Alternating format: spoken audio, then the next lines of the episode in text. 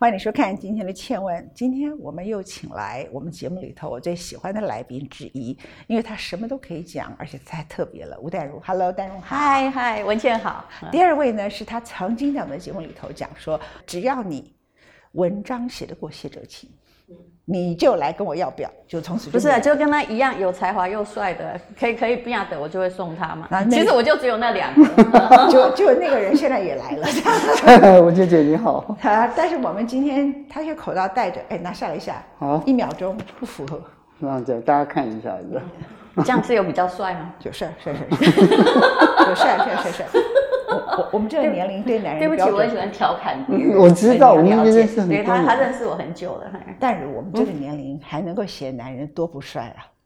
哦，没有，我跟你讲，你真的，我其实眼光虽然荷尔蒙渐渐降低，但我眼光越来越高哦。好好好，那当男人没有实用价值，变成观赏品的时候，他就必须等级很高啊。这也有道理，好吧？这话可以讲吗？这个可以这样讲。但是呢，当你对男人的要求很高的时候，你对自己的要求会变高，所以不用了，这样都无所谓了，好好无所谓。没有，你没有荷尔蒙之后，对自己的就没有要求，然后你只是看欣赏品，就好像看着那故宫博物院里面玻璃柜的东西的时候，你就希望它是完美的。嗯，讲我们今天我们讲今天讲是有水准的题目。其实这个题目很重要，这个题目叫做“你该不该把你的人生”。投资在旅行，在 COVID-19 即将快要结束，可能是二零二二，可能是二零二三年。旅行对很多人来讲，就是我要冲出去去哪里玩而已。可是，到底你应该去哪里旅行，以及该不该投资？投资意思是说，很多人觉得他要存了一大笔钱，然后跟着公安堂去一个地方玩，这是一种；另外一种就是说我投资在旅行，意思只说我用这个方法在增长。我的见识，哈，所以一个人要不要投资自己，不只是旅行，就是旅行作为一个概念，是我们现在有飞机，他们以前都要坐船的，这样，就是你要走遍全世界，投资给自己，该不该做这件事情？然后你应该在什么年岁，什么样的一个多小的年龄，还是等到退休的时候才去投资？我觉得这个东西是一堂非常重要的人生投资课。投资不是叫你去投资股票。是投资你自己才是最重要的投资。哎，但你你谈这个事，嗯，我一直觉得哈，就是说旅行当然值得投资。我是台湾很早期的旅游记者了，那就是在它刚刚开放可以观光的时候，我大学毕业，其实我第一份工作是旅游记者。那我后来就发现，旅行到底代表了什么？其实我大部分时间呢，年轻的时候是失恋、自我放逐。我说真的，嗯，然后后来你难怪你没有跟一直讲荷尔蒙，失恋。嗯，就让你成长了。是啊，就当时不了解，当时觉得失恋让你死亡，嘿。但是后来好多有有成就的女性，嗯，她的事业转向都跟她失恋有关。是啊，然后慢慢的，呃，后来也就是。我先去，我在那个剑桥读过半年书，那很久以前哦，那时候我在二十几岁，然后后来又到法国去流浪了半年，那是我最早的漂泊。那其实你要说最早离开故乡的漂泊，大概其实就是我十四岁一个人来念北一女开始吧。其实我是一个很敢离家的人，因为我是一个逃避型人格，所以我刚开始是把旅行，我后来马后炮想一想，它是一种放逐。就是一个逃避型人格，觉得现在这里活不好了哈。其实我不是一个主动积极、充满勇气的人，我就先离开一个地方哈，逃走，然后去想一想，然后再回来。那我刚刚讲的这些经历，都是离开一个舒适圈，就是原来的家乡或者是原来的工作。其实这些后来才发现说，原来很多时候你也不用哈，可以坚持，但不要固执。当一个东西不舒服的时候。其实某种旅行就是必须的，你会看到后来的道路。可是其实你刚刚讲了几个关键字哦，第一个叫舒适圈，离开。嗯，因为舒适圈对一个人来讲叫做舒适，也是束缚。那敢于离开舒适圈，虽然你是因为失恋，这讲起来女生二十几岁是因为失失恋啊，十几岁是因为家里。就我妈真的管太多了哦，真的有点难待，这是事实。我知道，但是如果把你刚才那几个字，我们把它完全不完不完全放在你个人的经验哈，就是说很多人所以不离开一个地方，嗯，包括我自己啊，嗯，很多工作，其实我在回想我自己的人生，当然现在只是回顾嘛。我的人生有几个阶段，其实在选择上是犯了大错。嗯，很大的原因就是舒适圈。嗯，然后你过了四十几岁出去的时刻，你等到这个时候才想，还太老了，太困难，我身体也不行了。嗯，所以呢，当我四十几岁的时候，是我在台湾可能想做什么就可以做大致什么的时刻，正是那个时刻你不敢走，嗯，也正是那个时刻你做了错误的决定。所以人生哈，其实离开舒适圈。非常非常的重要，尤其是对于年轻人，对我四十几岁都很严重了，何况年轻人。最近很多年轻人认为说，他要累积一笔钱，然后才出国，或者他应该要呃打工啊，打工旅游。那后来很多人都反对打工旅游，说去那里根本就自己跟台湾人在一起啊，干什么没有什么意义这样子啊。我常常跟很多年轻人讲一些话，他们出国的时候都会考虑，就是说我是不是要花多少钱？嗯。我说你现在的年龄，你的收入，你根本存不了什么钱，是，所以你一出去就把所有的钱花光，嗯，因为你不会再有这个这么好的机会，没有包袱，没有孩子啦，没有你的父母亲生病会让你了还照顾啦，没有你一旦你有工作团队，你就要负责任，嗯，你不用负责任就是最年轻的时刻，你呢就把你的钱前面赚的去外面就把它花光，在那一段时间里头好好投资自己。因为你年轻的时候根本存不了多少钱，然后当你把自己积累到一个程度的时候，等到你四五十岁的时刻，才是你真正去存钱、去赚钱、去为自己的后半生理财的时刻。哎，你赞成我这个观念吗？嗯，这个观念跟我的人生有一点点像，但是又不完全一样。那我我我觉得旅行这件事情是很多很多年轻人没有想过，他要出去看到什么，或者是了解接接收到什么。他只想要出去啊，尤其是现在社群媒体的关系，大家看 IG，然后看到看到脸书，看到任何的这些影片，因为我我们的社会是一个崇拜青春，是一个认为少年得志是件了不起的事情，所以我年轻的时候我要做这些事情，我要跟大家一样，我要站在世界的风头浪尖。可是回头看来，就是他们出去一天回来之后，他们什么都没有，他们回到自己的职位。做一样的工作，有网红打卡点的照片，有有有，但是就 就是这样。那那他他们有有一种不能跟不能输，对。但是这这个地方要秀嘛，嗯，它其实它就是一个复制跟贴上的过程。嗯，他把别人的人生复制贴上在我过程，那但是你可以复制到他的人生吗？没有办法，你只是复制他所走过的经那个，他应该他去过的地方，他连经历都没有办法复制，所以他我觉得他出门的时候那心态就不一样。所以文健姐讲的，其实我赞成地方是年轻的时候应该要出去看，可是你要看什么，还是你的心态是什么？出门之前一定要先想清楚。那我很记得我有一次就是特别，我的第一个经验就是我要知道亚历山大他当时东征的路途，嗯但是我不可能按照他那样子走，我就倒过来走，我就从雅典，他本来是从马其顿征服到了印度。然后最后死在那里，这样。那我不可能走那么远，但是至少要走到土耳其那一段。你就去走那个所有亚历山大大地东征，他死的时候才三十三岁。你有没有想过亚历山大为什么哈一直打，一直打，一直打，打到他生命结束的那一刻一直在打？但是他走过的地方，其实他并不想要治理。他后来打，就是把一个城池打下来，已经变成他的一个影头了。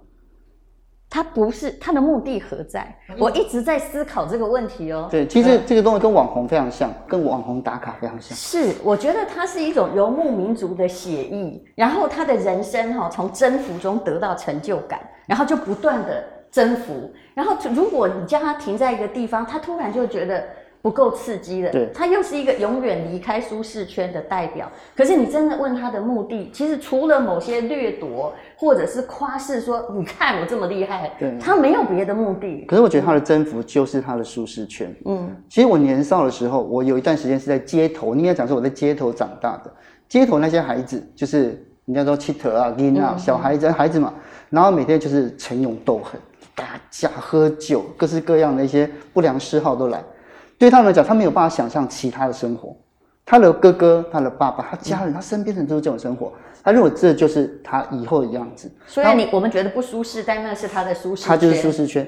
那现在的年轻人，实际实实际上，我觉得有一个很大的问题是，呃，年轻他们失去了对距离的记忆，对距离的记忆。因为现在出国，严严格讲说，在二零一九年之前非常方便，你你要去南极，你只要花了几钱，五十万，对不对？四十个小时之内，你就可以抵达南极的入口。其实非常简单的，就是钱就可以办得到。而且我们早上起床，哦，我今天收几件行李，下午就到日本了，对不对？就是不好意思，我就是这么简单就到南极。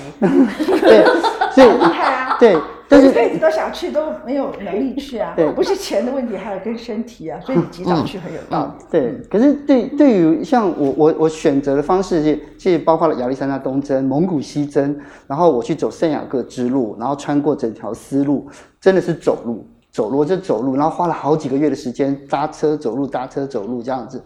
其实距离是必须要用身体去丈量的，那个是丈量出来的。那失去呃失去了对距离的记忆之后，其实他们认为旅行太简单了，所以他不会把旅行当做是一件严肃的事情。我可以从里面得到什么？对他讲，就跟我们去垦丁玩差不多。其实你去垦丁玩的那个行李，跟你去出国东西差不多嘛。对啊，所以对他们没有距离这件事情。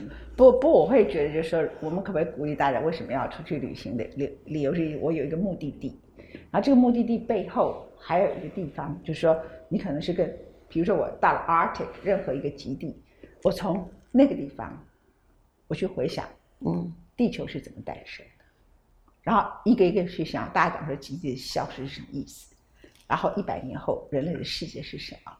在那个最 pure、最清纯的地方去思考末日，思考自己所有的人生，包括他讲的说对自己过去很多人生的整理。你一回来，对很多事情，你根本完全人生观是不同的。你要讲爱，没有，我要讲的就是说，其实你讲的很宏观、很伟大。事实上，我每次到一个地方，也许是南极，也许是北极圈，我想到的一件事情就是说，当我遇到一个景色的时候，如果它可以给我一个震撼，或刚好在那个此时此刻此景。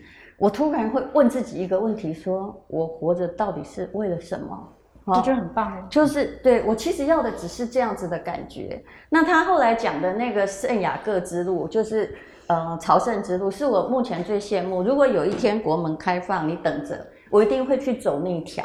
但我一定会去走米其林餐厅最多的圣雅，那就是北方之路了。对，就是我已经也也已经定好了。我觉得他讲的那种对路程的敬意，其实。与其说是敬意吧，我是觉得一个旅行中最重要还是反省自己。我很知道，就好像我在跑马拉松一样，在过程之中，我其实很痛苦、很无聊，对不对？那也许又饿又冷，又一边问自己说：“神经病来这儿干嘛？”可是我很知道那段时间只有我跟我自己。所以，与其说我鼓励年轻人去旅行，不如说我鼓励你一个人去旅行，去任何地方。事实上，还有活着回来，就这样而已啊。那你刚刚说要带着什么样的钱呢？每个人哈有每个人的经济环境，我的看法比较宽松。你如果可以一个人旅行，你高兴去住那五星级饭店也可以啊。你留着一点点舒适圈，然后去冒险，也许对你自己会比较好。不一定说每一个人都要去住那个对呃该死的那个什么 呃呃那个庇护所，那真的有点可怕，对不对？所以我的。我觉得旅行其实是无论如何，你看见世界，然后在看见世界那一刹那，突然让你看见自己。其实我要的就是那个灵光一闪，呃，也许亚历山大要的也是这种感觉。那你们想过中国历史上，对不起，要卖弄一个故事，其实你们都认识项羽，他也是一个很妙的人。我常常在思考他们到底在干嘛。你有没有发现，他也把战争当成旅行？有没有？对，他就是楚虽三户，亡秦必楚嘛。天下大乱了，好，我好棒啊！好，这个。能力也是一样哦，可以把那个鼎啊，啪一声扛起来，对不对？还带着一个心爱的女人，然后就到处去旅行。他其实所有仗都打赢啊，除了最后那一仗之外。那其实呢，比如说他也知道占占占据关中就可以当天下王，因为他偏偏要没有要那么积极做这件事，而且呢，哎，离开了这个关中，就他其实已经打败了这个秦，他已经赢了之后。他在干嘛呢？他在回家。为什么人家跟他说，如果现在谁占据了这个关中，他很可能就有称帝的。就后来刘邦后来就是先进去了嘛。可是项羽回答是说：“哦，富贵不还乡，犹如什么锦衣夜行。”这个就是超级妙的一个那个他的心态。他是要打给家乡父老看，打给他身边的女儿看，所以他最后在那个乌江那个自刎的时候，他说的是什么？他说他是无颜见江东父老。其实你可以回家，可是他现在没脸回去，所以他的旅行其实我觉得也是网红型的，网红型的，对他并没有要达成背后一个很大伟大目标，说我要当天下王，他没有。他就是要回家，告诉人说：“你看，我已经在那里打卡了，回来还乡那种老 对，你会觉得这个很多历史的，如果从心态而言，人心是很类似的。是，嗯，我我我觉得其实每一个人在一个阶段里头，你要去旅行啊，还是要挑选。像他会挑选这种，他觉得他要跑步，他一个人独处，然后去反省他前一阵子做了哪些事，这是一种态度。那像我的时候，就我就很喜欢，比如说。一直待在一个地方，我很不喜欢一直走路。我不是你们这种吃苦型的。就比如说，我举例来讲，你只要坐一条铁路，嗯，你从 Penn Station 纽约出发，想想这条铁路是什么时候盖的，你就看着那个整个从纽约到 Boston 的路上，这个美国的金融之都，到美国现在生物科技之都，寸金寸土的沿路上头是什么东西，你就会了解今天美国的问题在哪里。我举一个例子来说，就是这种旅行可以简单到。你坐一趟火车，然后你就去思考为什么川普说要让美国再次伟大？他讲的就是中间这一段路。你你等一下，你的旅行让我想起我一段旅行。我跑到卡萨布兰加，你知道是为了什么吗？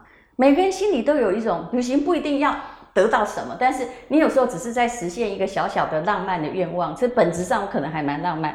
有一首歌就是那个 Bertie Higgins 叫做对对对，I love you more and more each day as time goes by。我那时候突然本来不知道他歌在唱什么，突然就想到说，哦，这是我小时候看过的黑白电影《卡萨布兰卡》，对不对？对。老实说，那个剧情现在看起来也真的很没怎样，讲的就是战争之下有一个牺牲自己成全别人的爱情故事。但是其实他这首歌里面讲的卡萨布兰卡，只是他在看《北非谍影》这部电影的幻想。然后我不知道为什么那几年我就一直。听到这首歌，我就觉得他在提醒我，对对对，就是去卡萨布兰加。结果那一趟旅行，我其实过得挺惨的。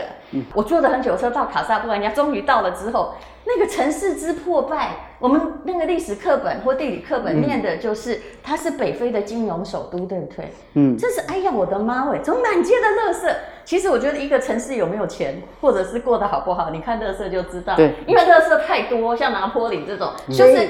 所以你的北非谍影之旅就是要让你的浪漫结束这里吗？对，其实我那天哦就坐在那就不见了吗？坐在海港，我有看到水手，因为在那里要感受一下嘛。看到水手就是在公共电话亭打电话，好像在抱回家。然后我全部我被垃圾拥抱了。那个城市，他应该是没有钱去清运啊。水手也不帅，是。水手如果帅，你还觉得有点意思这样。对，不帅，但穿着水手服，我只有这个印象。然后看到那个那天刚好是星期天，我心里真的很低调，然后天气又很不好。结果回来的时候，就是我自己拿一个摄影机走过了那里。那天刚好是在烤羊的那个节日，那个星期天，应该是宰生节宰生节当天就当天，我想说怎么车没有人，就拐过小巷，每个人啊不都养眼睛、羊头啊、羊角啊，然后看到有一个东方女子，他们哎，他们妙了。他们不能摸异教徒。如果你是摸异，哎，摸同教同一个教的教徒，你可能手会被砍掉。但因为我是异教徒嘛，东方女生一看就是个游客，所以他们，我后面哦，那是我被最多追求者热烈追求的一次。也就是说，从五岁到三四十岁，呃，都在背后摸你，然后就是。他们就想要摸你，他们好奇。对，然后摸你，反正也不会犯法。我就在卡萨布兰加背着我的相机，满街疯狂的逃逃逃，然后一个女人也没看到，她到处都是羊眼睛、羊头这样子。这是我的卡萨布兰加印象。可是虽然这么难玩，其实那是我人生很有趣的一个。你再也找不到那么多男人要摸你了。对对，再也找不到。虽然我也不太舒服。你第一个，你的浪漫被垃圾包围；第二，这么多男人要摸你，实在不是一件太愉悦的事情，所以你只能逃。但是我其实从来没有。那你投资了自己得到什么？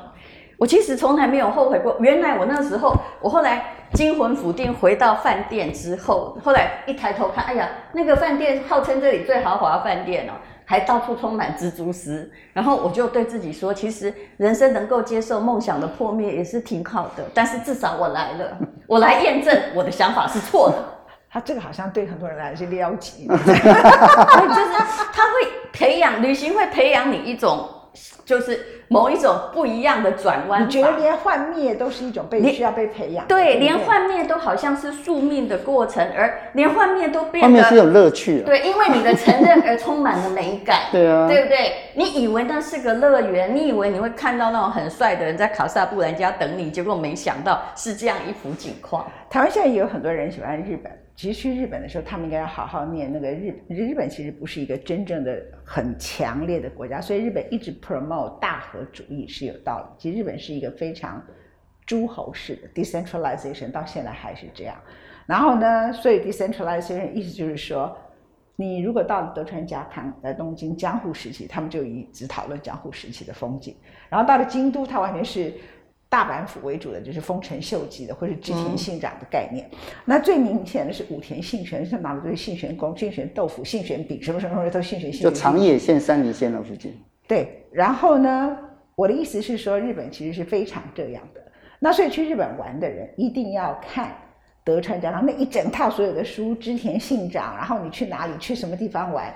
我是鼓励所有的人要出去玩之前，不是只有去跑步反省，我觉得他们真的要读书，一边去旅行，一边读曾经在这个地方的历史人物，然后想象那个时候，哦，我像我就会跑去武田信玄，然后武田信玄。他是一个很厉害，在他活着之前，没有人可以打败他，因为他很会骑马。嗯然后呢，他很会骑马，骑马骑马。然后他受伤的时候，他去泡的温泉，不对，去泡那个温泉。那德川家康有多小气？德川家康是李登辉的偶像，他们都摩羯座。他活得久啊，嗯，武田信玄活太短了。不是我的意思是说，德川家康有多小气？嗯，就是他等武田信玄死了以后，武田信玄的小孩，后来他就灭了他们以后，两百年那个地方不准用信玄跟武田的这个名称。嗯，可是武田信玄呢，他们以前吃一个饼叫信玄饼，嗯你可以查禁所有事情，你总不好意思查进一个甜点吧？嗯，所以那个信玄饼就留下来了。其实我们倒不是讲这，就是说很多人那么爱去日本，可是你如果好好念这些战国史，其实非常好玩，对不对？嗯，是。那当然，其实那你去哪个城市就刚好阅读到那个战国史，以及到后来嗯德川幕府，然后到最后他被迫黑剑要开放所有的国外的关系，哪些地方？但是我必须很诚恳的告诉你，我以前其实不了解什么战国史哈，但是有一次我真正开始要念那些历史，大概已经三四三十三四十岁之后才努力的在念，是因为有一天我在京都散步的时候，然后看到有一个那个桥哈，旁边好像有一个写说坂本龙马被暗杀于此，那我那时候就觉得说，糟了，他谁呀、你知道，当时遇到的时候是真不知道，所以我的意思是说，旅行就算你没有念完书没关系，它会启发你去读一个东西，发现自己其实蛮浅薄的。虽然也许你大学联考历史考一百分，但他谁你竟然觉得这个人好像听过又不知道，所以从那个地理上的一个碰触，我才想想说，我是不是应该多读点书？所以很多的后来想多读点书，还是从旅行的启发来的。当然。对，我觉得文念姐提出一个更深刻的问题，就是到底要读万卷书还是行万里路？嗯，对，其实我觉得读万两个不冲突嘛？对，这不冲突，而且我认为要先读万对，而且要先读万卷书。在我们还没有出门之前，我们一定是透过阅读嘛。对，但但是现在年轻人比较像，就如果以练武来讲，一个是由外而内，一个是由内而外。那先去旅行看完无知，回来求知啊，那是一种方法。嗯但是其实由由内而外，在练武里面讲，它是比较快的，嗯。而且比较扎实的。但是你今天要叫我们大家就来看穆沙，嗯，我们我们到捷克那里，是。其实那个过程当中，你就刚好看到欧洲艺术史里头，从原来的文艺复兴，然后开始转型，然后另外呢，这文艺复兴呢，后来还影响到了 Saint Petersburg，影响到俄罗斯，然后最后到了捷克哈，是，我今天带来了一个是大概在中华民国电视史上没有出现过的，就是木下设计的纸钞。哟，就是木下，因为木下他后来，当捷克共和捷捷克与斯洛伐克共和国成立的时候，他就是呃就是自告奋勇回国去设计了国家的第一批纸钞跟邮票，所以这个从这个看一下，就是它上面的所有的图案，我觉得他这个我们应该偷哎，哇对，而且他哎，当时只有这种，就是对对对双色印刷，对，这非常非常漂亮。我呃，如果不是谢哲清的，干嘛这样讲？这这这真的非常好漂亮哈！这非常漂亮。人家只人家为什么前一刻印那么漂亮，我们的前面可是这后来有流通过，这流通过啊，这流通过。所以很多吗？这市面上现在很少，现在不多了。而且要找到整套的非常非常。而且它上面还有镭射这个。对，没有，它那个它那个是。我认为是盖的，不是镭射。它那个是它那个是 是后来做样品。对，流不流出来之后，因为这个样章是留的银行留的上面写什么作废吗？就是是 sample。哦，sample。对，因为为什么呢？因为它是后来他呃，因为捷克后来捷克斯洛伐克分家之后，分家之后，他们就把在银行里面的一些那时候国家从共产到到现代的时候，它其实有一个镇痛剂，休克疗法的镇痛剂，所以他们很多东西卖出来，尤其是纸钞，很多央行卖出来的纸钞，那这一批纸钞就是那个时候流出来的。然后我我在一九九零年代的时候，其实我在东欧收了很多当时政府流出来的，这是其中。一张，其实我们有找到一整套。嗯，那其实这上面可以看到，就是说，呃，新艺术是一个非常奇特的艺术形式。很多人讲到，就是它跟装饰有关。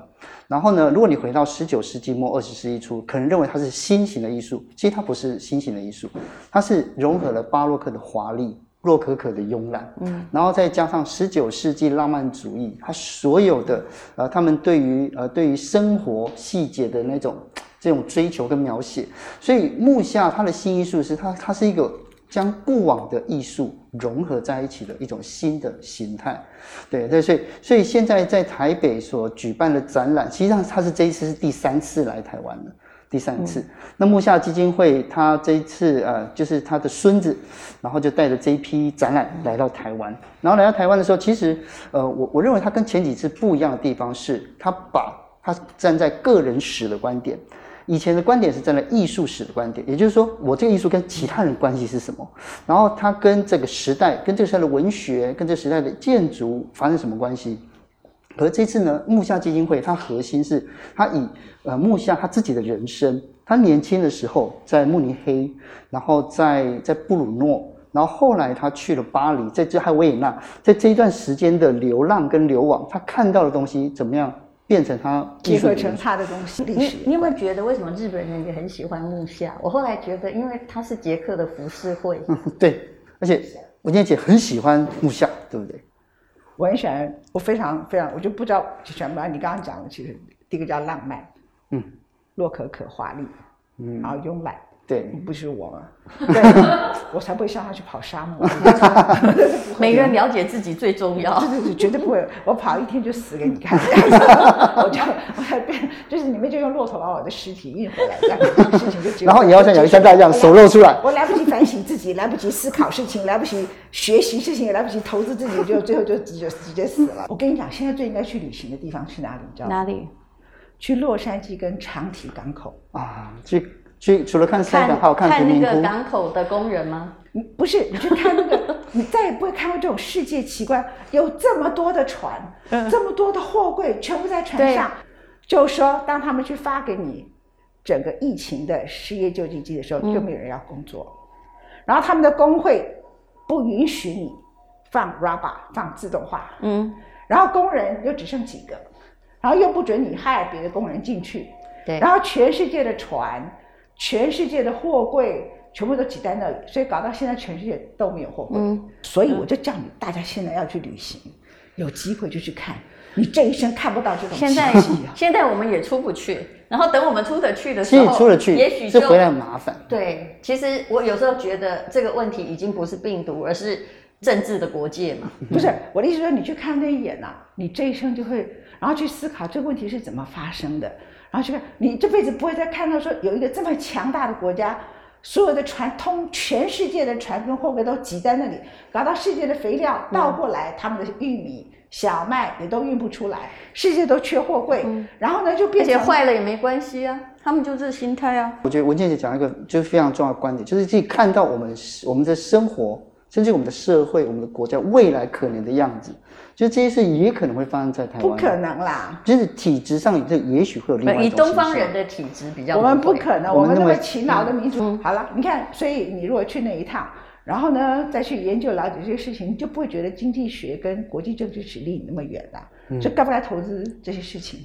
那那人家回头再看很多事情，你就角度不太相同，这样。嗯，对，可是这这边呢，我觉得，当我们我们了解这些事情之后，很多年有时候我会跟年轻的朋友聊这些事情，他说他跟我现在的工作没有关系，他们常常这样讲，就是他跟我现在的工作没有关系，然后他跟我的现在的生活也没有直接的关联。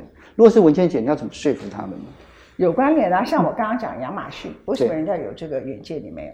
你问我说，哎，这个你会怎么样说服他们？就你看到这个现象，突破者是谁？嗯哼，谁是怎么避险的？谁是怎么处理事情的？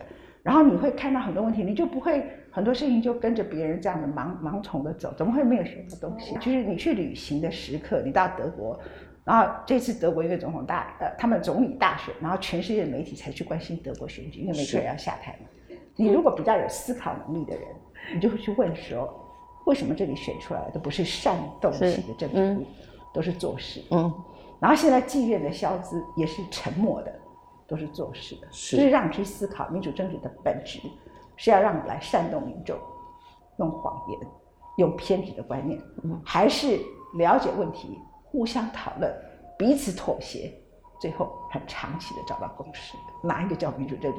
你去德国也可以去学完全不同的民主政治观念啊，嗯，是，这算不算投资？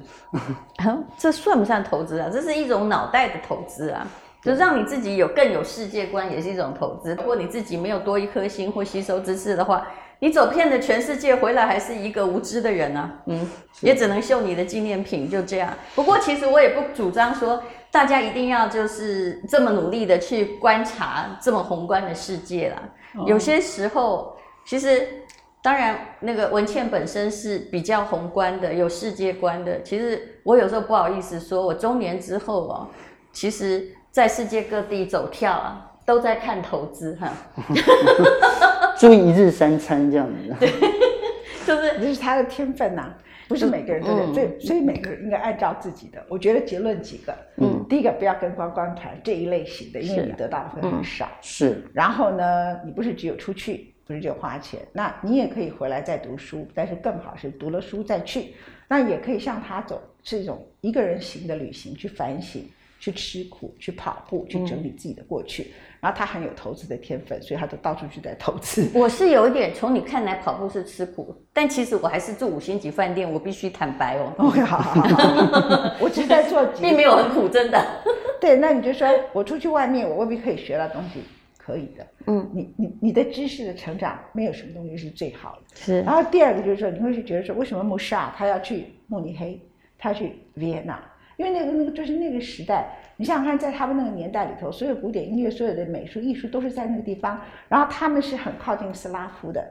然后我相信他可能也去了 Saint Petersburg，去好几个地方，那全部都合起来，他才会创造出这样的艺术啊！他都在这个过程里头得到灵感，所以一个人出去，最少你可以整理过去，嗯，而且这个就很重要了。对，然后你让你自己知道说，你过去的你到底这样活下去，对不对？那有时候差他勇敢点遇到的离开舒适圈啊！遇到送命事件，他常遇到嘛，呃因为他比较勇敢，送命的将近可能送命的事件，你哦才会、真的才会在那一刻哈、去意识到说，哎，我活着的意义到底是什么？没 有没有，这活这为什么要做这么没有意义的事？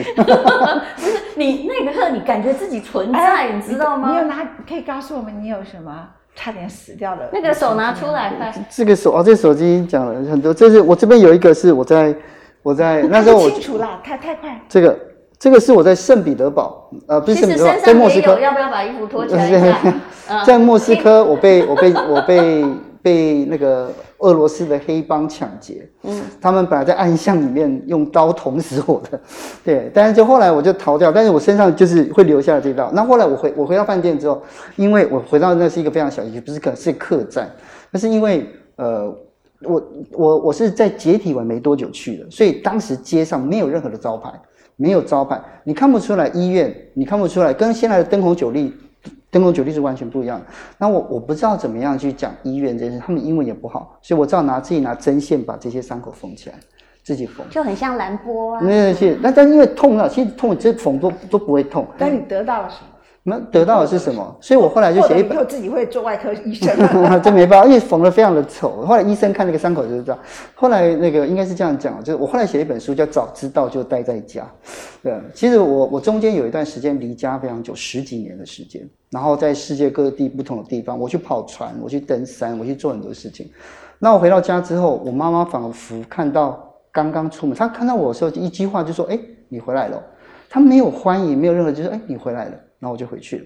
然后我就我妈妈那时候在剥，她在她在剥那个菜，那个四季豆。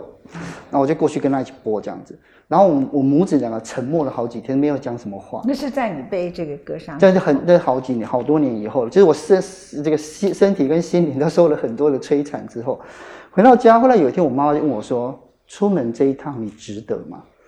就是你出去这么久，然后你去爬圣母峰，你就没有爬上去，你爬其实就有那么多事情，你值得吗？当下我没有办法回答我母亲，可是我母亲去年过世，我过世完之后，我才我才我才真正认才想这件事情，说当然一切都值得。我听你的话，我离开了家，我走向了全世界，然后我回来，然后我做我想做的事情，但是我觉得也不值得。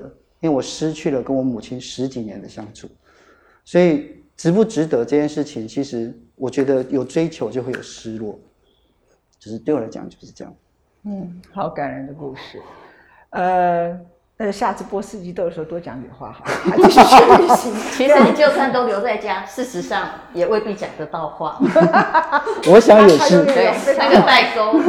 对对对对对，真的是这样。非常非常好的观点，但是每一个人最后旅行以后，就突然会觉得，第一个就找回自己，第二就回家，对不对？非常谢谢大家收看今天的《千文感激》。